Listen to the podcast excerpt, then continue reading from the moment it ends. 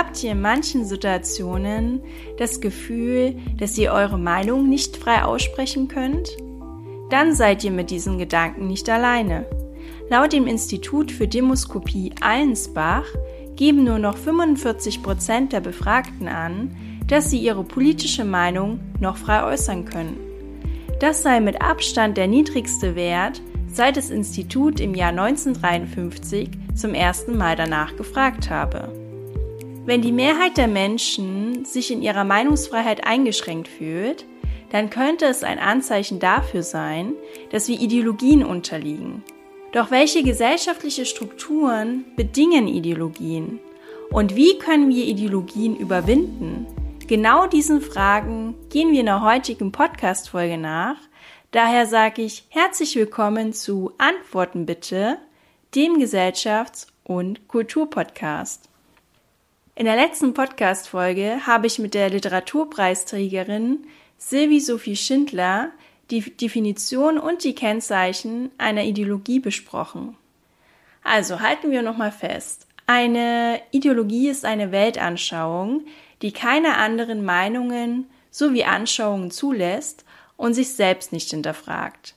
Im Prinzip kann alles und nichts eine Ideologie sein. Es ist nur eine Frage des Umgangs, zum Beispiel mit Andersdenkenden. Sobald ich andere Meinungen und Anschauungen diffamiere und mundtot mache, dann ist es zum Beispiel ein klares Anzeichen dafür, dass ich einer Ideologie unterliege. Schließlich leben wir in einer Demokratie, in der Pluralismus, also die Vielfalt an Weltanschauungen, Lebensstile und Meinungen großgeschrieben wird. Dabei meint Pluralismus auch, dass die unterschiedlichen Meinungen und Interessen prinzipiell gleichberechtigt sind. Es gibt also kein besser oder schlechter, kein richtig oder falsch. Laut dem Autor Wolfgang M. Schmidt haben Ideologien gerade in Krisenzeiten Konjunktur. Was wir laut ihm brauchen, ist Demut. Zu dem Schluss ist auch mein Interviewgast Sylvie Sophie Schindler gekommen. Sie ist Journalistin, Literaturpreisträgerin und auch noch Philosophin und Erzieherin. In ihren Texten verarbeitet sie ihre Ideologieallergie.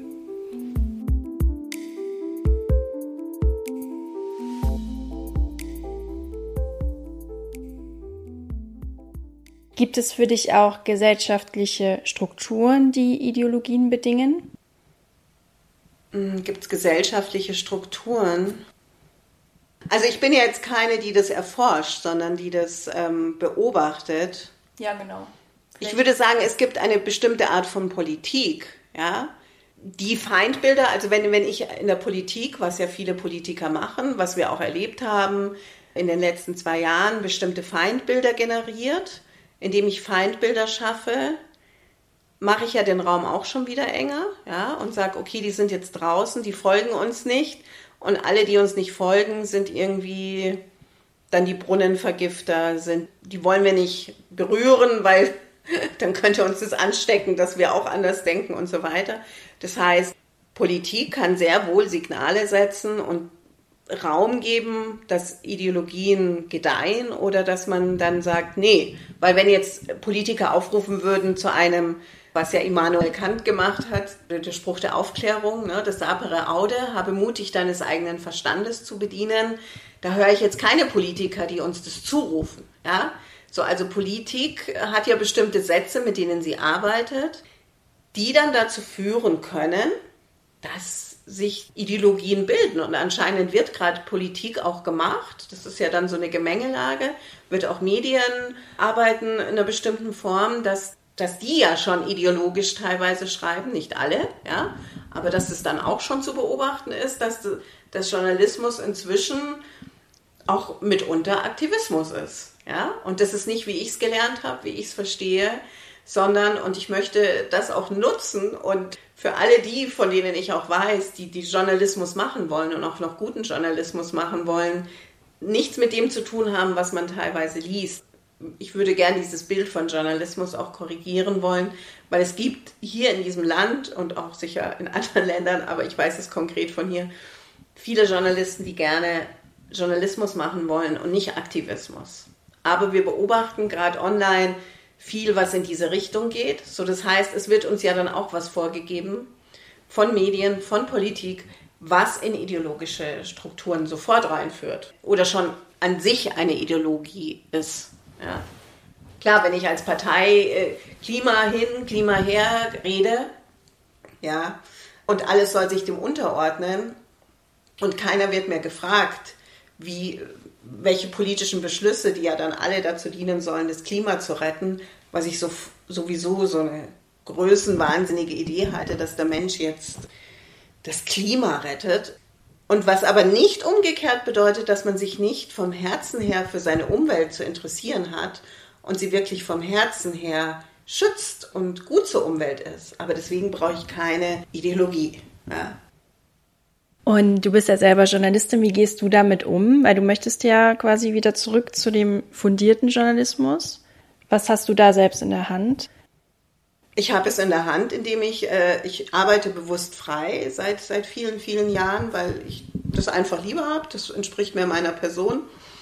Mm, und da ich ja noch andere Berufe auch habe, mit denen ich das dann äh, kombiniere, mm, ich suche mir die Orte, wo ich dann, wenn ich gehindert werde in einer bestimmten Art von Berichterstattung, was mir nach all den Jahren zum ersten Mal im letzten halben Jahr so passiert ist, ja, wo ich gedacht habe, okay, da werde ich jetzt äh, behindert von einem Presseorgan zu recherchieren und über einige Zeit, über einen größeren Zeitraum, dann kann ich nicht mehr Journalismus machen, dann muss ich auch die Zusammenarbeit beenden und das habe ich dann auch getan und muss neue Orte finden, wo ich veröffentlichen kann, wo ich das Gefühl habe, ich kann Journalismus machen, wie ich es verstehe und auch der Austausch. Also jetzt merke ich, okay, jetzt gibt es immer mehr, die sich so zu Wort melden, die sagen, hey, jetzt da läuft was falsch im Journalismus oder geht in eine Richtung, die wir nicht wollen. Und dass sich die auch immer mehr finden und zusammentun. Ich glaube, da ist was jetzt im Umbruch. Also das sage ich als Mensch, der zuversichtlich ist und der gern Ideale hat und auch gerne daran glauben will, dass, dass sich da auch was ändern kann und dass, dass da auch ein, dass es vielleicht dann wirklich so auseinandergeht, dass Journalismus einerseits Aktivismus bedeutet, aber ich finde, das muss der Leser wissen, weil die Leserschaft vertraut uns und das ist nicht zu unterschätzen. Ich hatte neulich erst am Bahnhof ein Gespräch, einfach nur zufällig, weil mir ein Mann mit einem Koffer geholfen hat, ein jüngerer Mann, und der sagte, ich kann das nicht alles prüfen und ich muss euch Journalisten vertrauen. Und das hat mich schon, also das, ich weiß das, aber wenn du das dann nochmal hörst, dann denkst du, ja, Hallo, die vertrauen uns. Wir können denen nicht einfach etwas erzählen, wir können ihnen nicht Ideologien aufpropfen. Wir müssen ihnen möglichst frei alle Sichtweisen zum Klima, zu Kriegen, egal äh, wo die gerade stattfinden, geben, im Idealfall, und dass der sich dann sein eigenes Bild macht. Ja, und da sind wir genauso aufgerufen im Journalismus wie in der Politik, wie ich die Politiker aufrufe und überhaupt jeden, ja, und mich selbst zuallererst. Alle Aufrufe mache ich erstmal an mich. Sich selber zu reflektieren. Bitte mehr Selbstreflexion. Die ist ja teilweise gar nicht da, gerade in Politik und Medien. Und auch mal zu sagen, wir haben da einen Fehler gemacht. Ja? Das ist ja immer der Begriff der Fehlerkultur. Ja, kann ich wirklich, ist da ein Raum da? Und das zeigt mir auch, wenn, wenn kein Fehler mehr gemacht werden darf und so weiter, da sind Ideologien am Werk, da sind die Debattenräume eng. Ich möchte sagen können, ich habe mich getäuscht, aber das, das ist irgendwie, da ist der Wurm drinnen und jeder tut so, als wäre er jetzt irgendwie ein guter Mensch, als ging es darum, es ist so wahnsinnig wichtig, ein guter Mensch zu sein. Ich will gar kein guter Mensch sein. Ich will einfach ein Mensch sein. Und wenn ich Mensch bin, dann habe ich natürlich Fehler. Dann gibt es Sachen an mir, die nicht so sexy sind, die Menschen nicht mögen. Ähm, es kann Leute jetzt geben, die zuhören, die finden es gut, was ich sage. Es gibt Leute, die sagen, ach komm, die nervt mich ja jetzt, ja. Also das dürf, dürfen die alles. Ich will nicht beliebt sein. Ich will einfach nur meine Wahrheit aussprechen. Und ich wünsche mir eine Gesellschaft, die das auch tun darf. Ja, das ist ganz interessant, weil da gibt es ja mittlerweile auch breit angelegte Studien dazu, dass die wahrgenommene Meinungsfreiheit hier in Deutschland extrem abgenommen hat. Also nur noch 45 Prozent der Deutschen sagt, dass sie ihre politische Meinung hier frei äußern dürfen. Haben Ideologien deiner Meinung nach auch in den letzten Jahren zugenommen? Hm. Also könnte es da einen Zusammenhang geben? Jetzt sind wir natürlich im Bereich des Gefühls, ja. Genau. Der, der, ich, ich, ich, da kann ich jetzt keine, ich, keine Studien zitieren, ja. Genau. Also ich weiß nicht, woher das kommt jetzt. Da, da waren wir ja vorher auch schon. Ist es jetzt ein subjektives Empfinden oder nimmt das zu mit den Ideologien? Ich habe nur das Gefühl, es kommt jetzt irgendwie von allen Richtungen.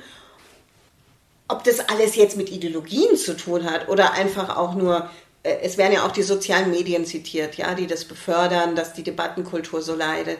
Oder auch, dass Menschen erschöpft sind. Also auch das, der muss ja nicht mal Ideologe sein. Der kann nur sagen, okay, ich habe ein äh, schweres Leben, ich muss arbeiten, ich muss mich um meine Familie kümmern. Jetzt soll ich auch noch den anderen mit seinen Argumenten zuhören. Das wird mir zu viel. Also es kann auch an Erschöpfung liegen und das stelle ich auch in der Gesellschaft fest. Gerade natürlich nach den Jahren, die von vielen, vielen Menschen sehr, sehr viel verlangt haben, dass man dann sagt, ich kann jetzt nicht noch auch jemanden mit einer anderen Meinung ertragen. Ja? Und dazu muss ich kein Ideologe sein. Also warum jetzt Debattenräume verengt sind, aber natürlich, ich stimme dir schon zu, zumindest meine Wahrnehmung, ich, von der kann ich ja jetzt nur reden, da ich nicht wie Karl Lauterbach aus Studien aus Oxford zitieren kann und auch nicht möchte und auch nicht Karl Lauterbach sein möchte, um das freundlich zu sagen, kann ich einfach nur dir eine Frage sehr individuell beantworten. Und ich habe das Gefühl, dass es so ist, aber ich weiß immer noch nicht, ob das nicht ein Mediumraum ist, bei, in dem das so ist. Also sprich in Talkshows, Zeitungen, die uns das äh, so präsentieren, oder ob es wirklich im, weil ich habe ein gutes Umfeld. Also ich habe ein Umfeld, mit, mit dem ich gelernt habe oder wir untereinander, dass wir debattieren und auch andere Meinungen zulassen. Das ist jetzt das Schöne an meinem Umfeld, ja. So, und ich bin viel unterwegs. Ich habe schon das Gefühl, man hört sich zu, aber ich höre von anderen, die sagen, nee, wenn ich das jetzt sagen würde, dann wären alle mit mir nicht befreundet. Und dann frage ich, bitte, wo sind wir? Wo sind wir, wenn ich nicht sagen kann, zum Beispiel, ich esse Fleisch und dann wollen alle nicht mit mir befreundet sein? Also, Entschuldigung, was ist das?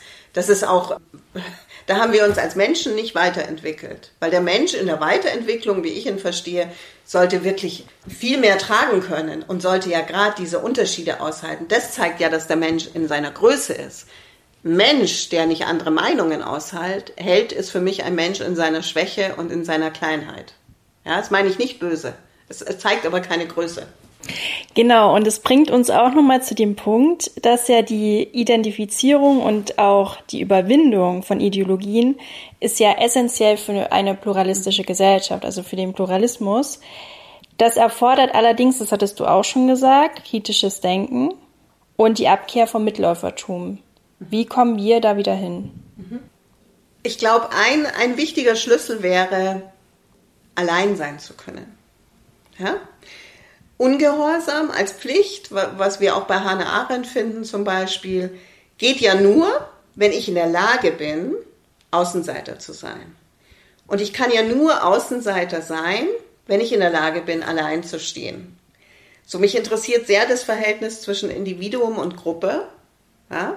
wo ich sage, okay, da ist eine Gruppe, was denkt die? Und oft ist es ja so, dass eine Gruppe dann auch ein Individuum an seine Seite zieht, dann im, schlimmsten Fall dann zur Ideologie hin. Aber wenn ich das mal so als ersten Schritt, wenn ich mich befähige, allein zu stehen und es auch mal auszuhalten, dass alle mich blöd finden, und zwar wirklich alle, und vielleicht auch mal so als Inspiration für euch, diese Gedankenübungen zu machen oder auch mal selbst wenn es nur erfunden ist, auch mal zu wagen, in einer Gruppe etwas zu sagen, was alle, wo man schon sicher sein kann, dass sie das blöd finden, ja. Sich auch mal in diese Erfahrung bringen, am Rand zu stehen, ja. Ich kenne das, ich, ich war immer in Positionen, wo ich entweder Klassensprecher oder ich bin immer in solchen vorderen Positionen gewesen, aber halt nicht immer beliebt, ja. Also weil ich dann auch Sachen gesagt habe, die nicht alle so toll fanden. Also ich kenne es sehr wohl, ich habe das gut geübt, was es bedeutet, mit einer Meinung ganz allein zu sein und das wirklich auszuhalten, dieses Existenzielle. Wir Menschen als soziale Wesen wollen uns ja gerne verbinden und dann wirklich da mal so auf einem, ich nehme jetzt mal ein Bild, auf so einem Eisberg zu zittern und da ist keiner und keiner bringt dir eine Decke und du bist da ganz allein als Metapher Und das auszuhalten, weil wenn wir da, ja, weil dann wird dich keiner irgendwie, weil er sagt, okay, wenn du jetzt da nicht mitmachst, dann bist du fein nicht cool, ja.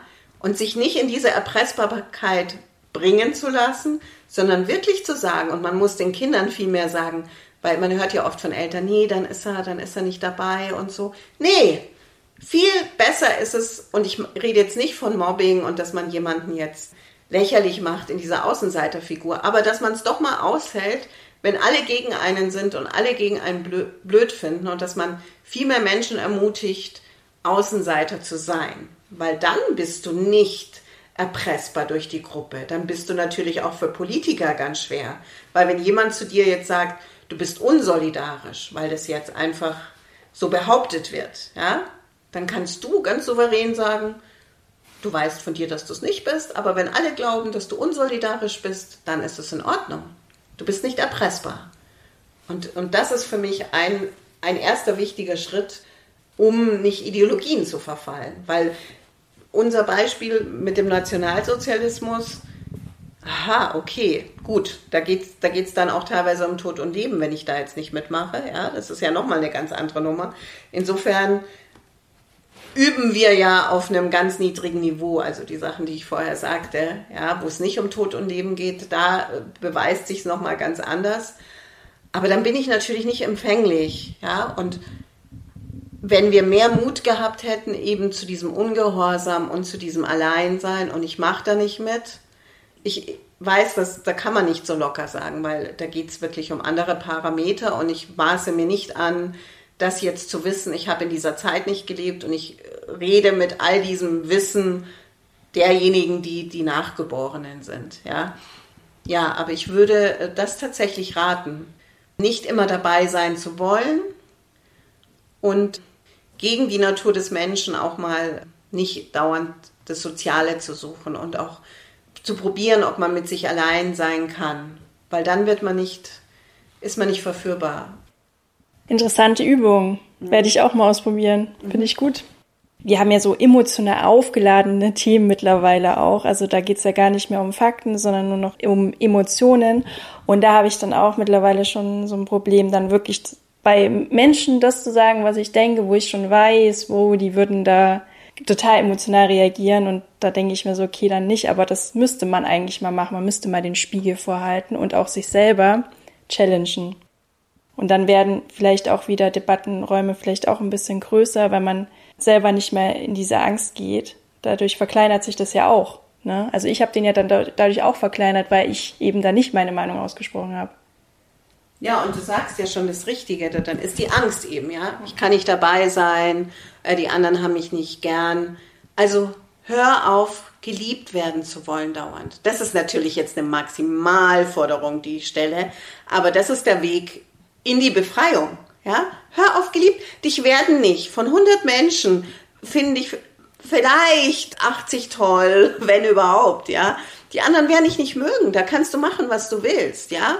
Und wenn 100 Menschen einen Menschen mögen, ich bleibe jetzt einfach bei der Zahl 100, dann ist das jetzt auch schon seltsam. Dann verbiegt er sich, dann wäre ich schon skeptisch. Ja? Klar gibt es Menschen, die mehr oder weniger polarisiere, aber ich stehe so auf Freiheit und deswegen habe ich mich früh äh, mir das überlegt, dass ich nicht beliebt sein will. Wer mich mag, freue ich mich. Wer mich nicht mag, mag mich nicht. Aber das meine ich jetzt auch nicht, dann höre ich mir das auch mal an. Ja, warum magst du mich eigentlich nicht? Aber nicht um ihn zu überzeugen, mich zu mögen. Ja?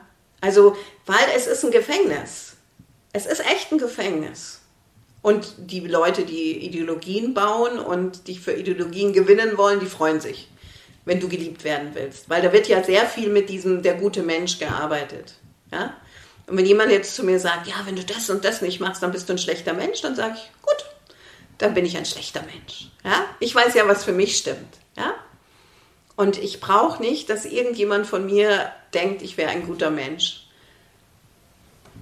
Und deswegen bin ich nicht erpressbar.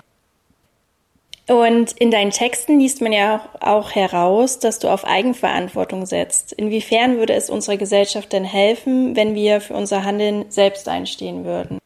Ja, das ist auch genau auch so ein Schlüssel. Ja? Also Verantwortung, ich danke dir, dass du mir dieses Stichwort auch gibst, finde ich ja, das hat ja auch mit dieser Selbstreflexion, auch mit diesem, ich habe einen Fehler gemacht, hör mal zu, ja, übernimm Verantwortung für dich selbst, ja.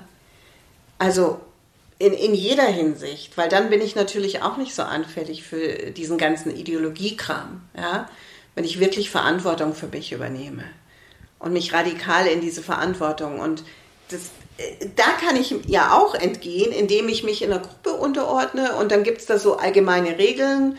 Äh, das sind dann diese Parameter, an denen ich mich zu orientieren habe. Das ist auch natürlich, äh, mir gibt mir eine gute Möglichkeit, wenn ich nicht so Lust drauf hätte, keine Verantwortung zu übernehmen. Weil das macht ja die Ideologie und der folge ich und da kann ich dann alles abgeben. Das ist ja dann so ähnlich wie manche Religionen betreiben, da kann man das ja auch machen, muss aber nicht sein. Ja? Also insofern, ja, radikale Verantwortung für sich selbst und das übernehmen viele nicht. Ja. Also derjenige, der dauernd geliebt werden will, kann auch gar nicht da stehen, in die radikale Verantwortung zu gehen, weil da musst du auch immer riskieren, nicht geliebt zu werden. Und wenn du immer geliebt werden willst, dann bist du noch in dem Kind-Ich verhaftet. Ist das so zu verstehen? Ja, ich verstehe es. Ihr auch. Ja, kommen wir nun zur Abschlussfrage. Die stelle ich jedem Podcast-Gast. In drei Worten, zum Beispiel drei Adjektiven oder in einem Satz, also schön kurz und knackig. Wie würdest du die aktuelle Gesellschaft beschreiben? Also einen Satz hätte ich auch, oder? Ähm, ach, wie würde ich die Gesellschaft beschreiben? Die Gesellschaft ist in einer großen umwälzenden und suchenden Bewegung. Ich glaube schon auch, dass manche sich in der Ideologie erstmal aufhalten, weil sie etwas suchen, ja? Und das vielleicht so ein Zwischenort auch ist. Ja, so ein Transitraum im besten Fall. Dann verlassen sie das auch wieder. Da gärt was, da ist irgendwas am, am Brodeln und es hat viel mit Suchen und mit Sehnsucht zu tun. So würde ich das sagen. Super, vielen Dank dir. Ich danke dir. Es ist sehr, sehr schön. Also ihr müsstet jetzt sehen, ne? Also Franziska hat so ein offenes, fröhliches, freundliches Gesicht. Also es macht große Freude, mit dir zu reden. Und ich danke dir für dein Interesse. Ich danke euch für euer Interesse an den Gedanken, die ich gerne teile. Vielen Dank. Und das war Silvi Sophie Schindler. Sie betreibt den YouTube-Kanal Das Gretchen. Hier führt sie Zwiegespräche mit unterschiedlichen Menschen, die ihre Gedanken zu einem bestimmten Thema teilen, Erfahrungen austauschen und Erkenntnisse zusammengewinnen. Ihr findet alle Infos zu ihr und den Link zu ihrem YouTube-Kanal in der Beschreibung. Also, hört euch unbedingt andere Meinungen an und übt euch in Zuhören. Lasst uns mehr das Gemeinsame finden und uns nicht auf das Trennende fokussieren. Und sprecht eure Meinung aus. Seid ehrlich zu euch selbst und den anderen, nur so kann wieder ein Diskurs entstehen. Abschließen möchte ich diese Folge mit einem Zitat vom Kommunikationswissenschaftler Professor Dr. Michael Mein. Durch das Gespräch kann man Verständnis für die jeweils andere Seite bekommen und auf diese Weise gesellschaftliche Konflikte entschärfen. Ich glaube nicht, dass es einen Konsens in allen Fragen geben kann. Aber solange man im Gespräch bleibt, wird es keinen Kampf geben. So, das war's dann auch heute von mir und dem Podcast Antworten bitte. Wir hören uns wie gewohnt in zwei Wochen wieder. Schreibt mir gern nach wie vor Feedback und auch Themenvorschläge. Die Kontaktdaten findet ihr wie immer in der Beschreibung. Ich freue mich auch über jedes neue Abo und auch über eine Bewertung. Bye bye, haut rein und habt noch einen diskussionsreichen Tag.